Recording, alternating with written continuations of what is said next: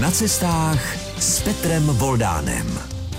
Pořad Na cestách bude dnes tak trošičku záhadný. Proč? Protože mým hostem je Arnošt Vašíček. Vy, co se zajímáte o záhady, tajemno a podobně, tak víte, že jsem teď představil spisovatele, scénáristu, cestovatele, což je důležité, protože jsme v pořadu Na cestách, a také záhadologa. Ale to prý Arnošt Vašíček nemá rád. Je to tak? No, už jsem si zvykl na to, ale mě to vadilo z jednoho důvodu, že to v podstatě určuje, jako by člověk nedělal nic jiného. Jo.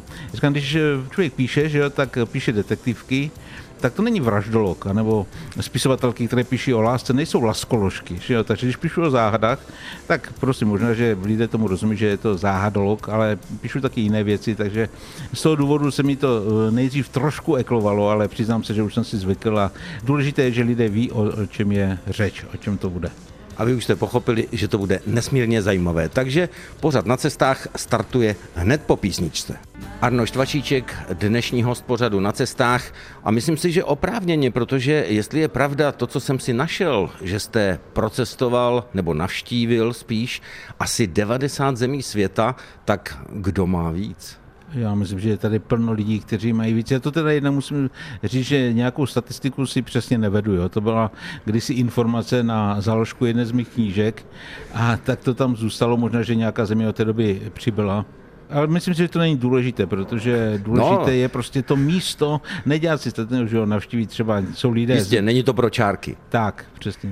Ale důležité to je z toho pohledu, který chci teď posluchačům pořadu Na cestách naznačit, když k tomu přidám k těm zhruba 90 zemím, do kterých patří třeba i 3 námořní expedice, když k tomu připojím na minimálně 40 titulů různých knih, když k tomu připojím televizní i filmové scénáře a scénáře pro pořady, tak se vkrádá samozřejmě nejenom mě, ale asi i posluchačům do hlavy otázka, jak to stíháte? Tak především musím říct, že to už dělám velmi dlouho. To jsou desítky let. Jo. A já jsem začal cestovat poměrně brzy. Dokonce si pamatuju na jeden takový zvláštní impuls, když si rozhlas, čili vlastně teď mi došlo na to, že rádio za to může. To je pěkné. Za to cestování. Když si vysílalo v podvečer četbu na pokračování. A v době, kdy, já nevím, bylo 15, tak se vysílala jedna z těch četeb, se týkal úryvku z nějakého románu a říkalo se tomu, jenom ta část se jmenovala Hvízda vydán. A popisovalo, jak v podstatě on najednou objeví na obloze husí, které táhnou někam a cítí tu touhu prostě zase někam vyrazit. Jo. A mě to tak nějak jako vtedy chytlo a taky jsem cítil takový, jako asi každý cestovatel, takový ten stesk potom jako v podstatě se dostat do některých míst, které zněly exoticky, že Hongkong, Santiago, to... Fantazie pracovala tak, na plné pecky. Přesně tak. Člověk si neuměl ani představit, co to obnáší. Takže já jsem se pokoušel už vlastně v ten čas jako v podstatě začít cestovat. A první cesta? No první asi taková, to byla dobrodružná cesta, jsme jeli stopem do Bulharska. To není tak velká exotika z toho dalšího pohledu o tom, o čem si budeme povídat. Musím říct, že skutečná exotika dnešním posluchačům asi nepřipadne tak zvláštní, ale největší dobrodružství v těch dávných dobách, které se zažil, bylo, když jsem se poprvé už vlastně v 70. letech dostal do Turecka. A v dnešní Antálii, kde jsou teď že, stovky hotelů a jezdí tam 10 000, možná 100 000 nevím, lidí na dovolenou a kdekdo z našich posluchačů tam určitě byl, tak jako tam v té době byli ještě statkáři, kteří měli harémy. Že no. Si pamatují Kusadaši, tak to byl jeden penzion, který postavil nějaký gastarbeiter z Německa a jinak úplně prázdné pláže.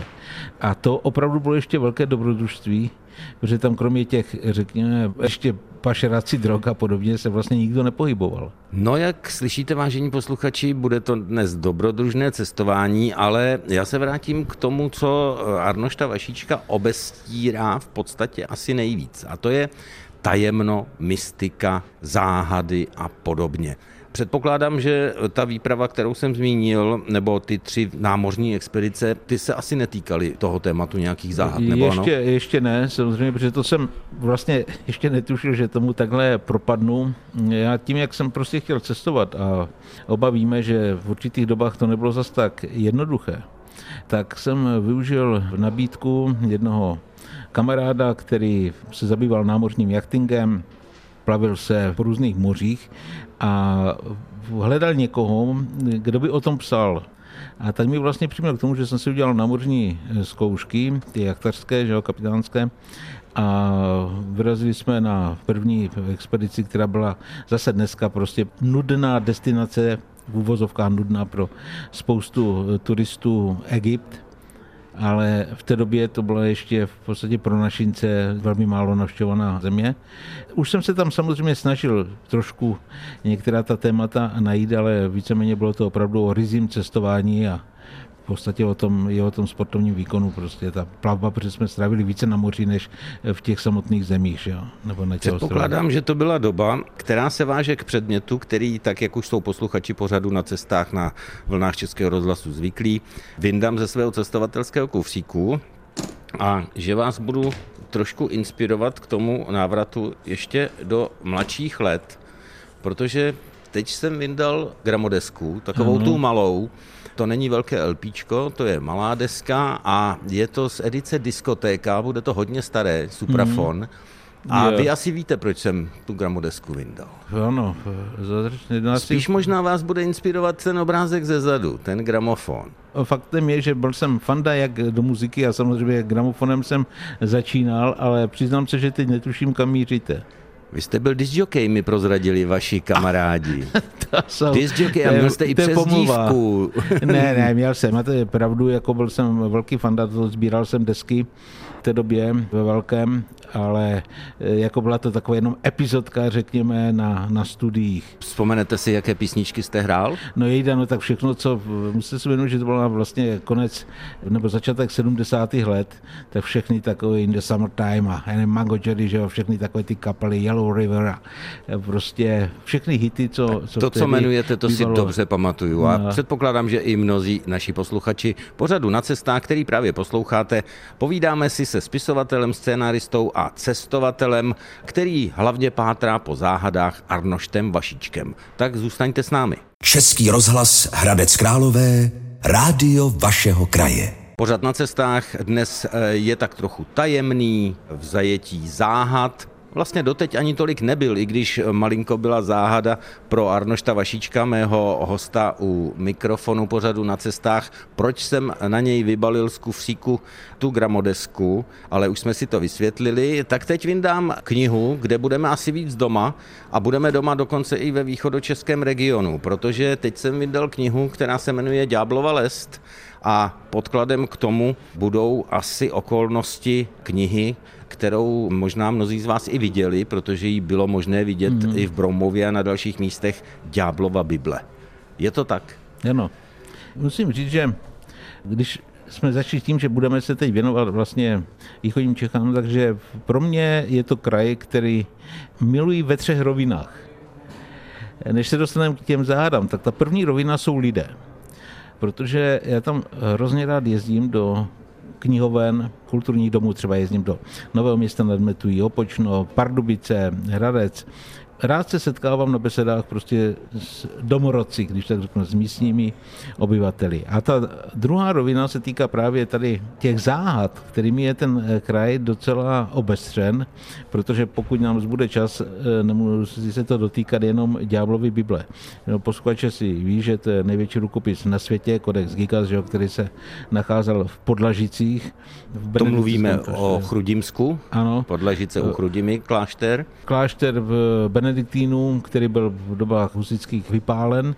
Tam se ta kniha původně nacházela, pak skončila v Broumově, anebo úplně nakonec se objevila ve sbírkách Rudolfa II., než nám to Švédové v době 30leté války ukradli a odvezli. Ale ta kniha je, což určitě posluchači, kteří se dívali na ten seriál, nebo možná četli knížku, je obestřená takovým tajemstvím vzhledem k tomu, že pověst vypráví, že vznikla za jednu jedinou noc. Že jakýsi mnich byl odsouzen k trestu smrti, měl být zazděn zaživa, aby se zachránil, řekl, že vytvoří největší dílo knižní, ne tedy, že ho vymyslí, ale že přepíše do jednoho svazku spoustu knih. Opat byl tomu nakloněn, protože asi si dovedete představit, že pro klášter vlastně knihy to bylo to největší bohatství, že jo, které klášterní knihovny jsou úžasné. Neměli. A knihy se v té době přepisovaly, že jo, tak údajně opat s tím souhlasil, nechal dones psací náčiní, pergamen. Mních se teda vrhnul do práce, ale záhy zjistil, že když byl zručný písař, že moc toho za tu noc nezvládne. A proč se nemohl modlit k Bohu, když ti souvěrci ho vlastně odsoudili k smrti, se říká, že přivolal ďábla, tento mu slíbil, že tu knihu vytvoří, ale měl dvě podmínky, že ta jedna klasická, upis na duši, a ta druhá byla, že ho mních do té knihy vymaluje. A tak vlastně vznikla jediná Bible na světě, kde je obraz ďábla. My se k tomu ďáblovi dostaneme, k tomu obrazu, ale pojďme ještě k tomu vzniku. Proč já tedy čtu v různých zdrojích, že ta Bible vznikala asi 30 až 40 let, což mi víc odpovídá té skutečnosti. Nejsem až tak nakloněn těm tajemným mýtům a těm záhadám, že to vzniklo nějak takhle, protože když si představím tu váhu, ta kniha má, někde jsem našel, asi 75 kilogramů, 310 pergamenových listů, tak buď ďábel, anebo těch 30 až 40 let. Víte, v čem je ten problém? Že věda popírá vědu. Máte plnou pravdu v tom, že text tak velkého rozsahu by trval minimálně 20 roků. Ale když se na to podívá grafognostik, znalec písma, tak zjistí, že ne úplně sice celá kniha, ale 95% toho textu je psáno naprosto stejně, dokonale. Jako kdyby to vzniklo v tahu jedné noci. Kdyby to psal jeden člověk nebo různí lidé, tak to písmo by se muselo nepatrně lišit. A ono se neliší. To je právě to, co je na tomto ďábelské. A to je jedna věda a druhá věda říká ne. Ďábelské a záhadné. A tím pádem jsou to pro vás. Tak, ale také jsou to pro vaše kritiky, protože zrovna kolem té ďáblovy Bible je dost sporů, nebo jste měl, možná trvají, nevím, kolem těch vašich teorií. Já se vždycky snažím co nejvíc ověřovat fakta. Už vlastně ty základní kameny, na kterých to stavím. Takže třeba tady o některých věcech, co týká té ďáblové Bible, když jsme to točili, tak odborným konzultantem tam byl doktor Frolík, to je náš významný archeolog, dneska myslím je hlavním archeologem Pražského hradu. On měl k tomu velmi zajímavý přístup. A on řekl, já nejsem proto, aby vědci hanili takovéto teorie, nebo nazýváme to třeba spekulacemi, když chcete, které dáte do knížky, když je to hraná věc, že není to dokument. My naopak jsme povinni zjistit, jestli by na tom nemohlo být něco pravdy. A nebo dokázat, že to takhle opravdu není. Nikdy jsem neměl s nikým, s žádnými věci spory, kromě tady jednoho případu, kdy se objevil, snad ten pán je archivář, nevím, jmenoval se Gottfried, a přišel s tím, napsal takovou kritiku na to, že přeháním, mu vadily, musím říct, dvě věci, protože se to někde taky vyčet. Jednak za tím obrazem ďábla jsou prázdné stránky. A já jsem řekl, že se mi nechce věřit, aby v takové knize zůstaly nepopsané listy, že je docela možné, že tam něco je napsáno, ale je to napsáno neviditelným inkoustem. A možná by to stačilo nářad nebo potřít určitým roztokem, aby to vylezlo.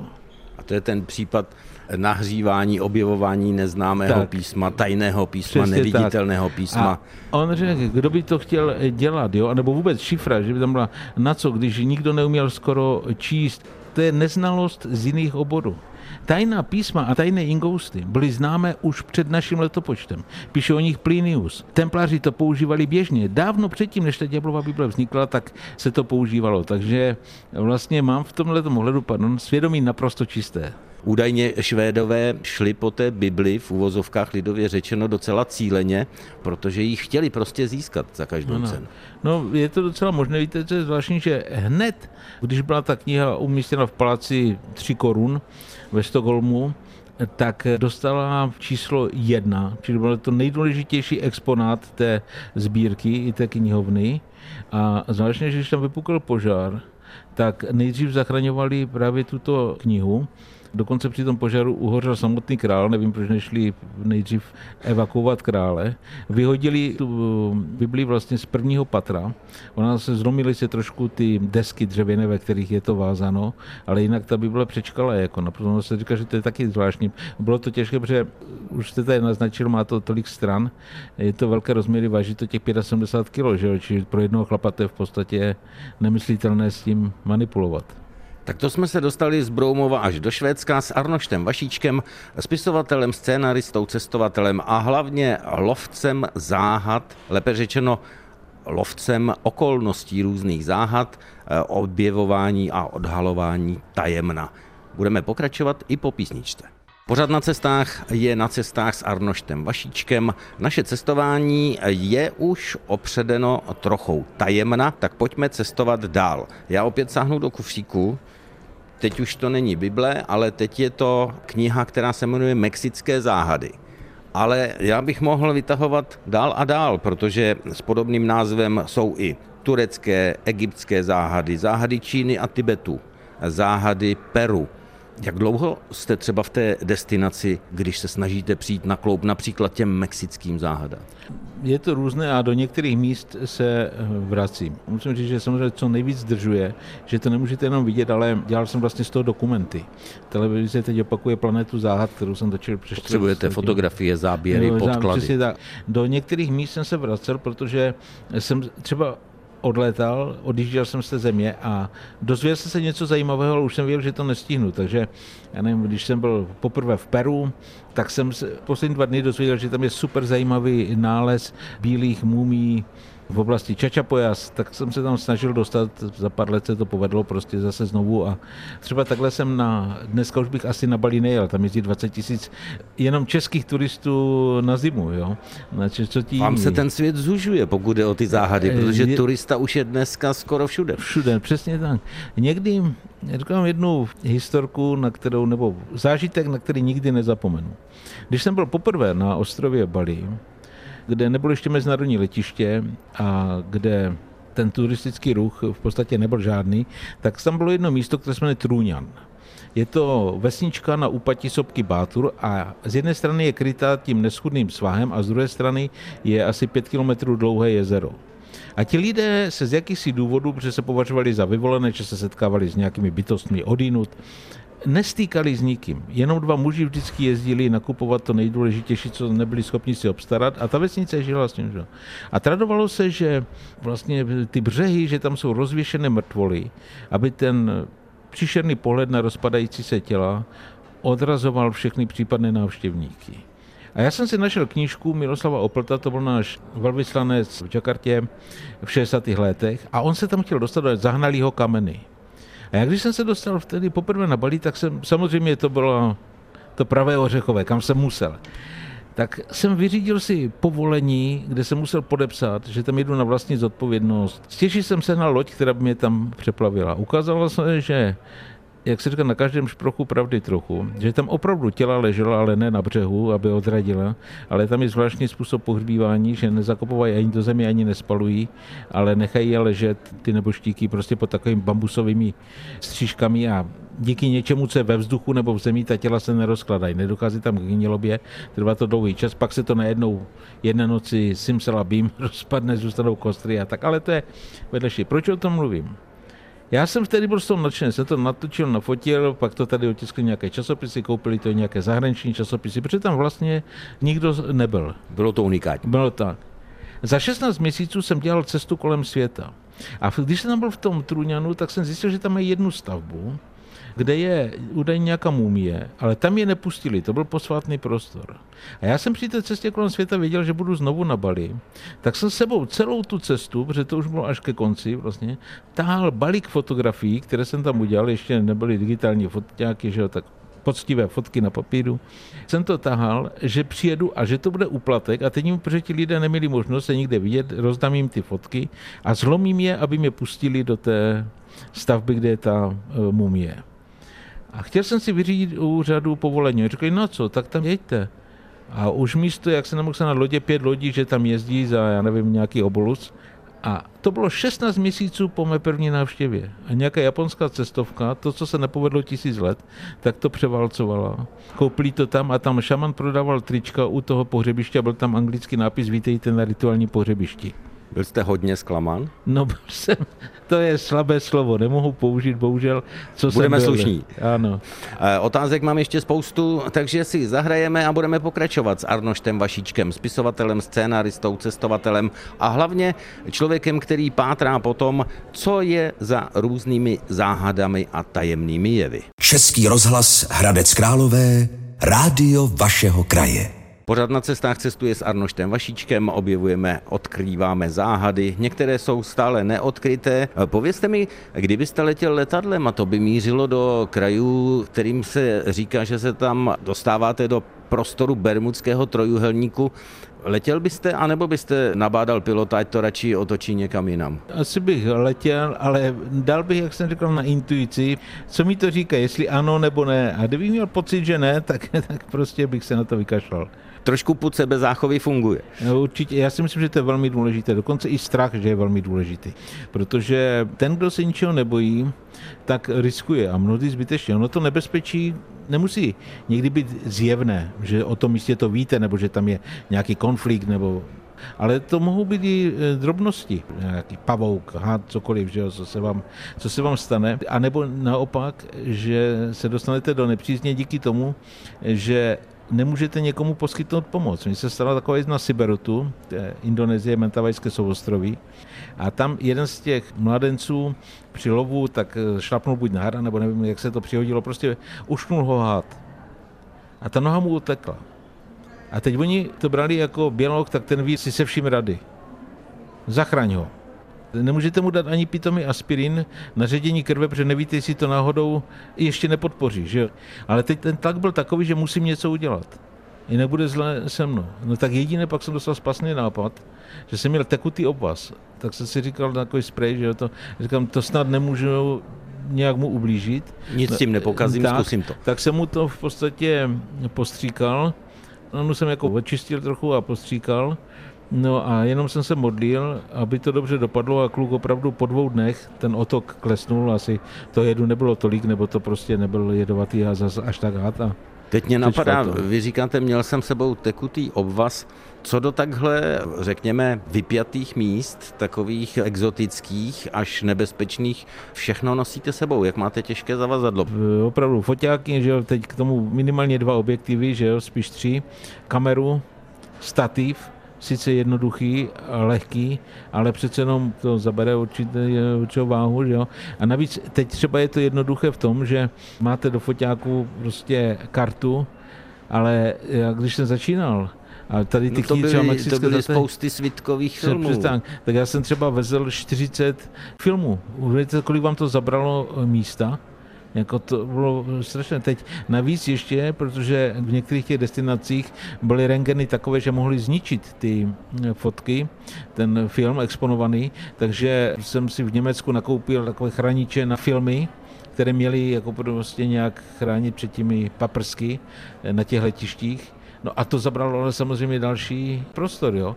Takže jsem nakonec všechno na úkor oblečení, protože zjistíte, že stejně nic moc nepotřebujete, jo. To, co máte, stejně propotíte hned v první minutě, takže nemá cenu nic převlékat. Musíte mít nějaké náhradní, že jo, jednoduché, ne? A podle mě a důležité jsou boty, že jo. Všechno ostatní pořídíte, ale boty prostě ne, jo. Radí cestovatel Arnošt Vašíček. Já se teď zeptám, vy pátráte po takových záhadách, o kterých ani svět skoro neví, že to vůbec ta záhada existuje. Zaprvé se hodně ptám.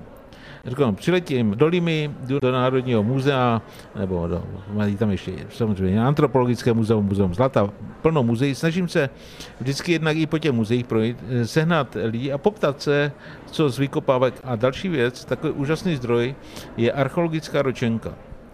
Většina států vydává takový přehled toho, co se tam šlo. A když si to nemám čas číst, že jo, třeba když tam někde jenom mi to dají nakouknout, ale když si to narysuje, tak já jdu po věcech, které jsou pod čarou. Protože to je úžasná věc u vědců, že oni najdou něco, co jim sice nezapadá do toho jejich obrazu, ale jenom to zmíní a jdou. Ale samozřejmě zase nejsou tak bezcharakterní, že by to úplně pominuli, takže to dají pod čarou, mimochodem se tam našlo tady toto. A to já vím, že to je to, co mě bude zajímat. To je sousto pro Arnošta Vašíčka. Jak vidíte, je to někdy opravdu i úsměvné, zajímavé putování, tak už půjdeme po písničce do finále. S Arnoštem Vašíčkem cestujeme, protože on je to cestovatel trochu zvláštní, je to cestovatel, který nám poodhaluje záhady, tajemno a mýty. My jsme mnozí provokovali tu fantazii v mládí, anebo i tu zručnost, anebo to tajemno a takovými různými pomůckami, jako třeba Jižek v kleci, nebo teď vyndám další, Rubíkova kostka a podobné. Na tom je záhadné to, jak se to dá vůbec sestavit. Lákali vás někdy takovéhle předměty? No, přímo hlavolami v takové podobě ne, ale spíš nejrůznější texty, ve kterých jsou šifry. Ať už jsem se zmiňoval Vojničův rukopisu, který je napsán neznámým písmem, neznámým jazykem, anebo jsou i zápisy na různých místech, které jasně co si skrývají a nejsou rozluštěny. Takže to samozřejmě každou romantickou duší, jo, a pokud by na cestách na něco takového narazil, ale je to zřídkavé, spíš je to tady v oblasti Evropy. Mimochodem, čím píšete? Píšete normální propiskou, nebo píšete tuškou? A nebo něčím, co zmizí, aby to po vás někdo nepřečetl? Myslíte obecně, normálně, obecně, vloženě na počítači, jenom poznatky nějaké, občas nápad nějaký si poznačím rukou, ale nevýhoda je to, že já šíleně škrábu a někdy to pak po sobě nemůžu přečíst. Teď řeknu něco, co by asi pravověrní cestovatelé řeknou, že to je špatně.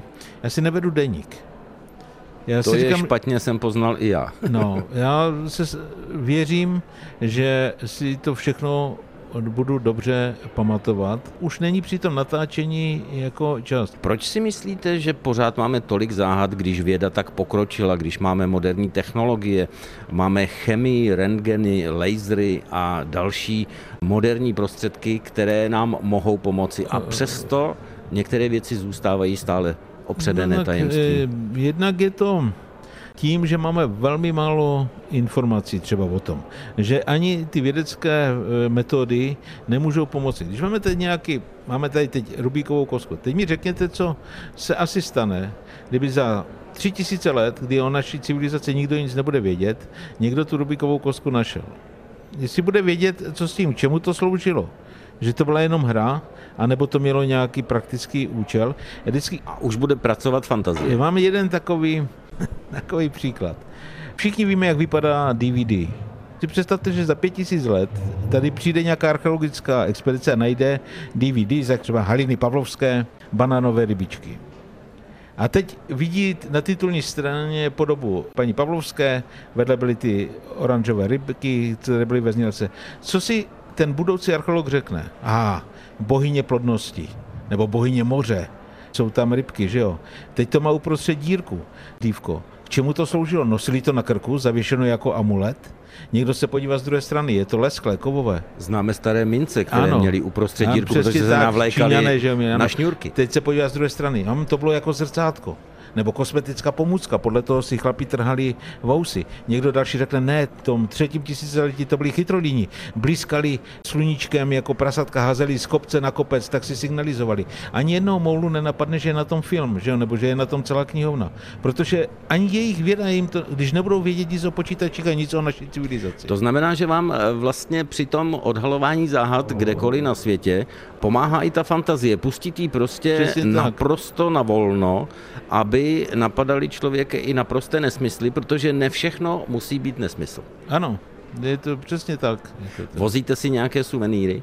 Myslíte zpátky, anebo... Zpátky, řekněte mi nějaký příklad exotického suvenýru, odkud jste si ho přivezl. Tak, který mě teď momentálně napadl, je to třeba zmenšená lebka Čivarivu, zmenšená hlava od Čivarivu z Ekvádoru, s podobkou, že není pravá, ale je to věrná replika. Vymámil jsem i to, co si vozí z cest při odhalování záhad světa Arnošt Vašíček. Končí naše zajímavé cestování, putování se spisovatelem, scénaristou, cestovatelem a lovcem záhad, kterého určitě znáte ze spousty jeho knih, dokumentů, filmových i televizních. Já vám moc krát děkuju. Já děkuji moc za pozvání a moc zdravím posluchače. Přeju ještě spoustu odhalených záhad, i těch zdánlivě banálních.